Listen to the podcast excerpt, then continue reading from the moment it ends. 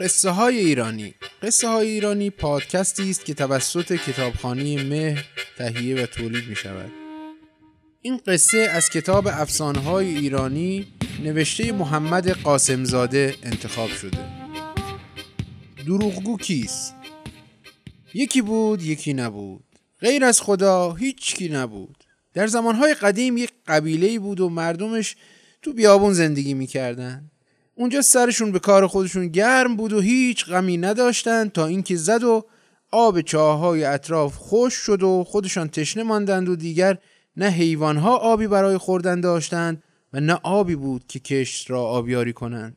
اهل قبیله به این فکر افتادند که بگردند جایی و زمینی پیدا کنند که قابل زندگی باشد و همه عین روزهای قبل آسوده سر کنند. طبق رسم قدیمی پرنده ها را پرواز می‌دادند تا آنها جایی پر آب و علف پیدا کنند. این قبیله هم همین کار را کردند و کلاق و کپک و کبوتری را که داشتند پر دادند تا بروند دنبال زمینی که می‌خواستند. هر سه پرنده رفتند و بعد ساعتی کلاق با لب و لوچه یا آویزان برگشت و گفت تا اونجایی که قدرت داشتم پرواز کردم. هیچ جای پر آب و علفی پیدا نکردم. تا چشم کار می‌کنه زمین خدا شده عین اینجا نه آبی به چشم میاد و نه علفی. مردمم کوچ کردن و رفتن. بعد کپک و کبوتر با هم آمدند و گفتند همین نزدیکی زمین هایی دیدند که پر آب و علف است و زمینش هم آنقدر نرم است که اگر یک بچه روی آن راه برود ردش باقی میماند. اهل قبیله مانده بودند حرف کدام یک را باور کنند؟ این بود که راه افتادند و رفتند تا ببینند کلاق راست می‌گوید یا کپک و کبوتر. خیلی از آنجا دور نشده بودند که رسیدند به دشتی که تا چشم کار می‌کرد علف و گل بود و اگر صد گله هم در آن میگشت علف کم نمی آمد.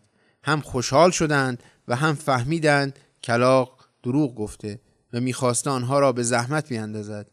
این بود که به کپک و کبوتر پاداشی دادند. همان روز پای کبوتر را حنا بستند و به چشم کپک هم سرمه کشیدند تا خوشگلتر به نظر بیایند. این کار را کردند. کلاق را هم گرفتند و تمام تنش را سیاه کردند و تا امروز به همین رنگ مانده و نمی‌تواند خودش را به رنگ سابق در بیاورد.